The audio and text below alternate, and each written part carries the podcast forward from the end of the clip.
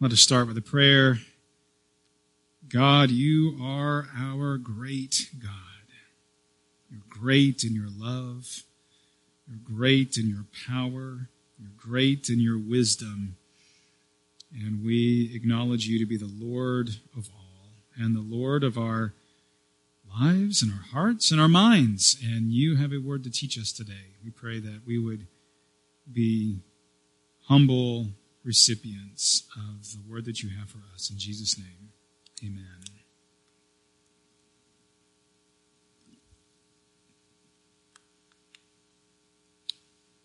Uh, there has been an ultimate uh, quest throughout human history across all cultures. And that quest has been uh, for the answer to um, to this question and then one that follows. The question is this: What is the good life? The question that follows, and how do you get it? Um, I hope you have thought about that. What is the good life? If you haven't considered what that is, uh, you haven't thought deeply enough. That is, um, it is one of the most paramount questions for the human heart to consider. A few days ago, I was at the, the stoplight uh, right here, Pine Lock and uh, Highway 3. And as I was parked there, up drove a, a red pickup truck on the, the windshield, the back windshield of the truck was written in in bold letters of what looked like hastily applied white paint. And it said this, I need autonomy more than I need God. Just kind of that declaration. You could just see this person saying, I'm, I'm fed up with this. Here's my declaration. I need autonomy more than I need God. What was, for that person, what was the good life? The good life was, I'm in control. I'm in control. I don't need anyone to tell me, especially God, what to do. The good life for that person was being in control and calling the shots. Is that the good life? Good thing to think about. We all search for the good life and make some statement ultimately with our living about what we think is the good life and how do you get it. Well, Jesus knows exactly where to find the good life. And he teaches about it well, throughout the scriptures, but uh, there's one place in particular that we're going to look at over the next couple of Sundays Matthew chapters 5, 6, and 7. It's what often is known as the Sermon on the Mount. And I want to read the beginning of the sermon today. So if you have your Bible, open up to Matthew chapter 5, starting with verse 1. Now, when Jesus saw the crowds, he went up on a mountainside. And he sat down, and his disciples came to him, and he began to teach them. And he said, Blessed are the poor in spirit, for theirs is the kingdom of heaven. And blessed are those who mourn, for they will be comforted. And blessed are the meek, for they will inherit the earth. And blessed are those who hunger and thirst for righteousness, for they will be filled. And blessed are the merciful, for they will be shown mercy. And blessed are the pure in heart, for they will see God. And blessed are the peacemakers, for they will be called children of God. And blessed are those who are persecuted for righteousness, for theirs is the kingdom of heaven. Jesus teaches the crowds because he knows a world shaping, life changing reality. And what I want to look at today is what is this reality? What's the reality that Jesus offers to us? What is the way to it? And then what is the way from it? What is reality? The way to it and the way from it. So, what Jesus offers, and just one chapter earlier in Matthew, um, one of the very first statement that Jesus makes to the crowds is this one. He said, Repent. Repent for the kingdom of heaven has come near. Now, let's talk about the kingdom of heaven. When uh, a person thinks about heaven, it's not uncommon to first think of some distance, some far off place, otherworldly place, the place where God lives, way off there. So, what do you think of when you think of heaven? Well, for the ancient Jewish audience, um, one, when they thought of heaven, they often thought of it in the plural form. The heavens, the heavens for them, actually, was not some far off place, but it was everything around them. It was the air that was all around them, the atmosphere, the skies, space. Everything that was not the earth and the ground that they walked upon was the heavens to them, the atmosphere.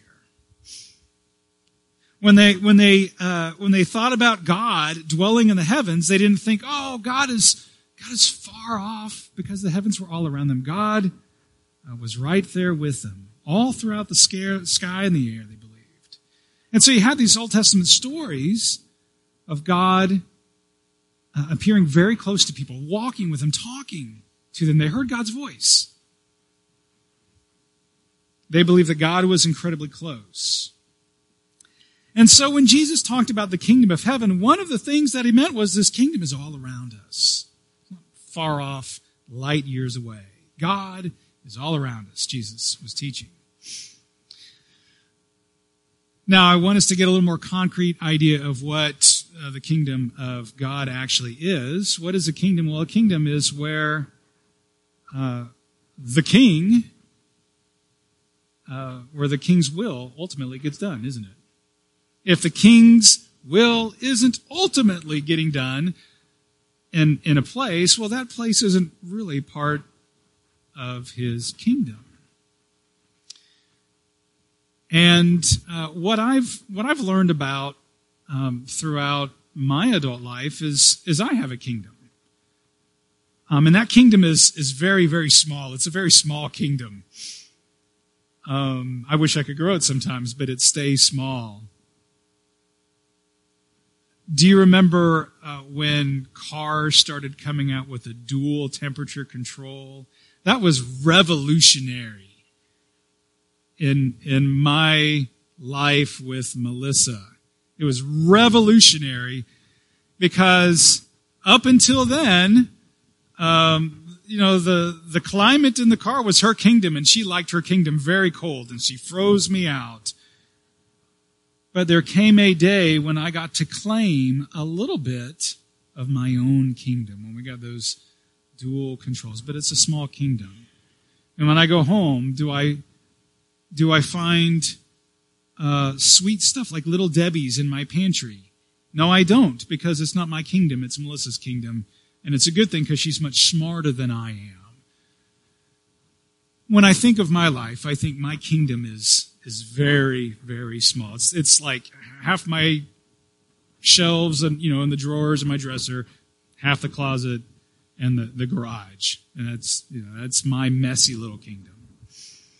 Um, it's where my will happens. God's kingdom is where his will ultimately happens, where his will is done. It's where his goodness is experienced. And what Jesus did is he brought in that kingdom with him. Jesus said, in my coming, God's kingdom is going to grow, is going to grow, it's going to grow with my coming. In Luke chapter 4, Jesus goes to a synagogue uh, in Nazareth and he, he teaches. And this is what I want to read a little bit from Luke chapter 4. Jesus uh, reads this the, the Spirit of the Lord is on me because he is anointed, he has anointed me to proclaim good news to the poor. This is God's will being done. Good news being preached to the poor. He has sent me to proclaim freedom for the prisoners and recovery of sight for the blind, to set the oppressed free, to proclaim the year of the Lord's favor. So Jesus is reading this. And then he tells the people, this scripture, it's from Isaiah, this scripture is fulfilled in your hearing. What was he saying? I'm bringing in God's kingdom. And he went around freeing people from their diseases. World Leprosy Day, he went and touched the, touched the lepers to, to make them clean.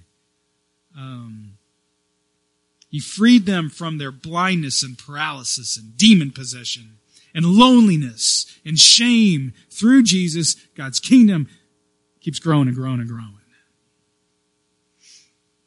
And the beginning of the Sermon on the Mount in Matthew 5, the verses that we just read, they're, they're known as, they're known as something. What are they known as? They're, they're known as the Beatitudes. Uh, that word comes from what Jesus repeats over and over. Blessed are, blessed are, blessed are. That's where we get our word beatitude. And so in the Beatitudes, Jesus is presenting this stunning offer about the kingdom of heaven. The kingdom of heaven is God's present kingdom that is all around us. That is available to you. Jesus says, repent for the kingdom of heaven. It's, it's, it's near. It's come near. The kingdom is available to you. He said, blessed are you. Blessed are you. The word for blessed comes from the word happy. Happy are you because of the blessing that you are receiving. The kingdom of God, the kingdom of heaven is available to you. And you can live in the midst of this kingdom of heaven where there is nothing to be afraid of because it's a kingdom where there is provision and physical healing and healing of the heart and the soul. Imagine a life free from the weight of worry. That, that's the good life, isn't it? That's what the good life is. The good life is living in the kingdom of heaven, and through Jesus, this kingdom keeps growing and growing. Now let's talk about the way to it. Uh, now, the question at the beginning of the Sermon on the Mount is who is that good news for? So I want you to think about the crowds that were gathering around Jesus. These crowds, they were not made up of the summa cum laude of their generation. They weren't on Forbes' list of the top 100 ancient Middle Eastern CEOs. That's not who's gathering around Jesus. They aren't dressed nicely. Matthew 4, verse 24, just a little bit before this, tells about the crowds that were gathering around Jesus. And this is what Matthew reports. News about Jesus spread all over Syria. And people brought to him, here are the crowds, all who were ill with various diseases, those suffering severe pain, the demon possessed, those having seizures, and the paralyzed. So we get a little image about the crowds that were gathering around Jesus that he was speaking to. This is a ragtag crowd. Jesus looks at them and he said, Blessed are the poor in spirit, for theirs is the kingdom of heaven. So who gets blessed? This is just real key. This is real key because in our world, when it comes to good news, there are often some conditions to that good news. You have to do things to receive that good news. You have to study hard or you have to be naturally smart to receive the good news of a college acceptance letter. You have to have managed your money well and have good credit to receive that good news of the loan approval. You have to have good looks and good charm to receive the good news that she's going to go on that date with you. This world is full of good news, but it's to the people who have it all together and who already have an advantage over others. This world is full of conditional good news. Good news, you'll make it fine in life if you're one of the gifted, privileged people who have their act all together. That's what this world tells us. Not with Jesus. Because he looks at this crowd and he said, Blessed are the poor in spirit. Now, let me give you a really important point about the, the Beatitudes. Now, many of you have studied the Beatitudes. You can listen to some great sermons on the Beatitudes, lots of great books on the Beatitudes. Um, there is so much that we can learn about the Beatitudes. Let me share with you something that I think is very important. About the Beatitudes. It's this. The Beatitudes are not a ladder you have to climb up in order to get to the kingdom of heaven. Okay? Jesus isn't giving, here are the steps, and you got to go up, and it's work. I, I don't think that's what Jesus is doing here. They're not a ladder to, that you have to climb up.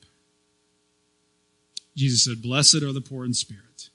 And some people like to turn poor in spirit into a virtue and say, You need this. And they call it humility. Blessed are the, the humble who know that they are sinners. And let me tell you, that's probably true. Blessed are the humble who know that they are sinners. That probably is true, but I don't, I think if Jesus wanted to say that, if he wanted to communicate, blessed are you that know that you're sinners and who are humble, I think he could have used that language. He doesn't. He said, blessed are those who are poor in spirit. I think Jesus looks on this crowd and sees people who are beaten up by life. They are beaten up emotionally and spiritually. That's poor in spirit. They are downcast. And the reason that they are downcast very well could be because of their own sin. Not just not just life beaten up on them, but them doing foolish things, sinful things that has made life beat up on them. Think of a time when you've been simply downcast in spirit. See, when I when I reflect on my life, when I think, what are those times, and I'm just down in the dumps, and I'm when I when I those are the not just not just down in the dumps. That's not the right way of putting it. Um, when I am feeling faithless, when I'm not filled with hope, uh, when I think of those times when I'm downcast, it's usually at the work of my hands and my lack of faith that's leading me to that. I've, maybe I've sought security in the wrong things, like accomplishments and achievements. I thought, man, if I can just get my act together, if I, if I can achieve enough, it's finally going to bring me that security that I want. And then I realized I don't have it in me and I get downcast in my spirit. I'm poor in spirit. Jesus says, you can be poor in spirit. You can have made a mess of your life. And you know what? There's good news for you. Yours is the kingdom of heaven, is what he's saying. Jesus isn't, so he's not just, he's not giving a self-help talk. He's, he's, talk. He's not giving a, a climb the ladder speech here. Y'all just need to be more humble out there. Climb that ladder. He continues, blessed are those who mourn, for they will be comforted. Now, if this is a self improvement, if this is a climb the ladder address, uh, that means I need to be more serious in life. I need to recognize that life is hard, and I need to get on with the serious business of sadness.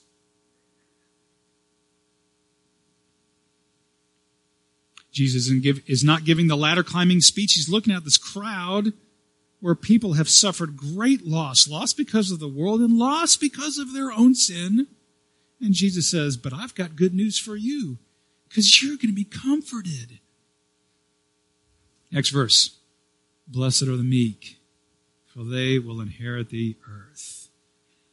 Okay, what's the climb the ladder speech say? That means, if it's a climb the ladder speech, you need to be meek. You need to tone down your personalities. You need to be more unconfrontational. You need to control yourself. What is Jesus doing? Jesus is actually quoting Psalm 37, verses 10 and 11. Let's say this A little while, and the wicked will be no more, though you will look for them. They will not be found. But the meek will inherit the land and enjoy peace and prosperity. So the psalm is talking about this conflict between the wicked who are the powerful, the plotting, the exploiters, and those without power who are just suffering from the abuse. And that psalm is telling them, be patient because God will one day, it's going to reverse things and going to come through for you. Jesus was saying the same thing here. In God's kingdom, God will come through for you. Continuing with the Beatitudes. Blessed are those who hunger and thirst for righteousness, for they will be filled. These are the people who are hungering for what is right to happen, right in their own life, and right to be done in a world that is full of injustices. So Jesus is looking at this crowd in front of him, those who have largely been beaten down by life. They're the ones who, who mourn because of disease and loss, and they are living among Romans and religious leaders who are much more powerful than they. And so they're getting kicked around, and they're hungering and thirsting for righteousness for what is right to happen to them. And Jesus is just laying out these blessings, saying, I know it's a broken world. Guess what? He says, I think he's meaning, guess what?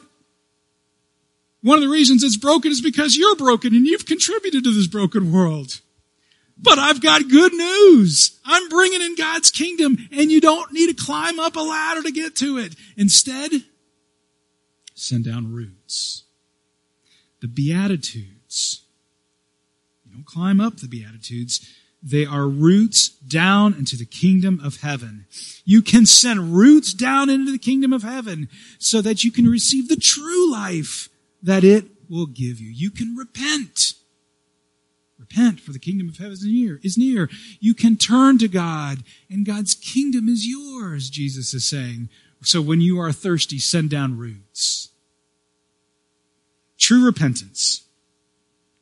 True repentance is an act of desperation, seeking water from the only source that can provide.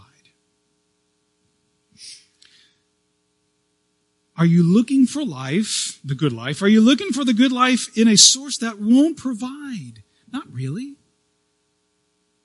Are you looking for good, the good life in, in good health, in a good career, in, in a good stock market, good looks, that's not where you find the good life. Jesus offers good news to the desperate.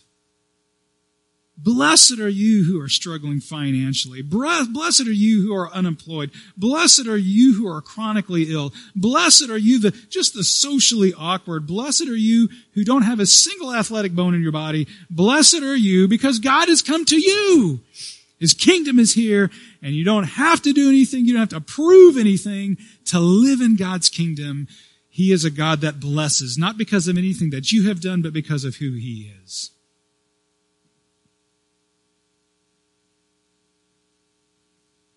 That's the way to it. You send down roots. You repent. You turn to the only source that can provide true life. And now the way from it. So Jesus continues to look out in this crowd and he, he's declaring blessings. He's kind of like on a roll. And he keeps going, blessed are the merciful. Blessed are the pure in heart. Blessed are the peacemakers. Now, now why, why does he say those things? I, I think Jesus is pointing to something really important. Living in the kingdom of heaven is grace from the very beginning to the very end. There is growth that happens in the kingdom of heaven. As you live in it longer, you grow. There's grace along the journey, not just getting into the kingdom of heaven. See, when you really know that you have received the kingdom of heaven through grace, it changes you. And we're going to talk a lot more about this next week, but real Christianity is about having your heart changed by God's grace. So let's look at verses 7, 8, and 9. Blessed are the merciful, for they will be shown mercy. So he assures those who are committed to showing compassionate love, the merciful. You will receive compassionate love as well. Why? Not as a reward, not because you've earned it, but because it is a core attribute of living in the kingdom of heaven, receiving compassionate love. Blessed are the pure in heart, for they will see God, Jesus says. Jesus is talking about devotion of, of one's heart towards God and having a pure devotion towards God. In other words, not, not, uh, not going after all these different loves, but loving God above all else. A heart that isn't torn between these different loves. He says, You will see God. God won't disappoint you. Blessed are the peacemakers, verse 9, for they will be called children of God. Now, why peacemakers? Real peace is not the absence of conflict. That's not real peace. Real peace is strength and security and provision and, and protection. The sense that you don't have to be afraid. This real peace is captured in this, this Hebrew, this ancient Hebrew word shalom. It's that real peace that penetrates you. That real peace is the hallmark of the kingdom of heaven. You know, one time Jesus said the kingdom of God is like a, a tiny seed and it grows up to be this tree and the branches of the tree become a haven for birds and their nests. See, that's peace. The kingdom of heaven making a haven for you where you're protected, where you're shaded, where you have everything that you need. And when you build that peace, when you're a peacemaker, you will be called children of God. Not as some reward, not because you've earned it, but because that is who you are. You're a child of God and you are being like your elder brother Christ, who is the Prince of Peace. Ephesians chapter 2 verse 17 says that, that Christ came and what did he do? He preached peace to you who are far away and peace to you who are near. Peace coming to everyone through Jesus. That's peace to all. And that's the message of the Sermon on the Mount. You don't have to do things to earn the kingdom of heaven. Jesus has brought it down here to you. You can have that peace. So a final statement on the Beatitudes, or two final statements. The Beatitudes are not attributes that earn us a reward. Mercy from God is not the reward because you have shown mercy. Mercy from God is what you receive simply by living in the kingdom of heaven, God's kingdom. It's His will to show mercy. You don't earn a glimpse of God by having pure love for God. Instead, God gives that glimpse of Him freely to you because it's His kingdom. So the Beatitudes are not attributes that earn us a reward. Rather, the Beatitudes are fruits that grow from our roots.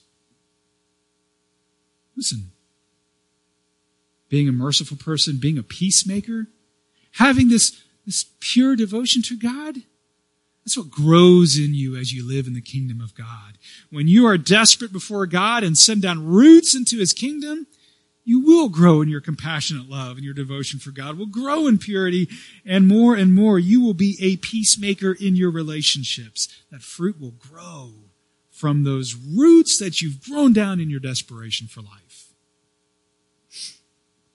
And then, and then, and then an amazing thing happens.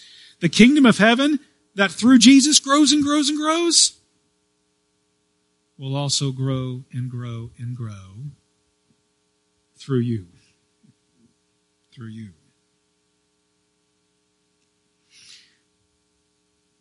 Do you want that life? Do you want that life? I want that life. Then come to Jesus. See, that's what you do.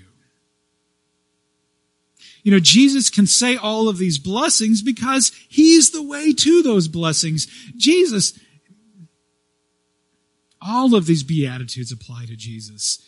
Jesus became poor in spirit downcast on the cross when all of our sins and brokenness were placed on him and he suffered for our sake. He cried out, My God, my God, why have you forsaken me? He mourned. He mourned over the destructive power of our sin. And Jesus was meek. He was, he was brutalized by those who were in power. And he hungered for righteousness to the point that he died so that he actually could become our righteousness. And he shows mercy.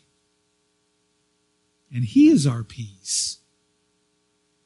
And he was persecuted for his faith in his heavenly Father. Why did he do all of that? So that he could give to you the kingdom of heaven. So come. Let's pray.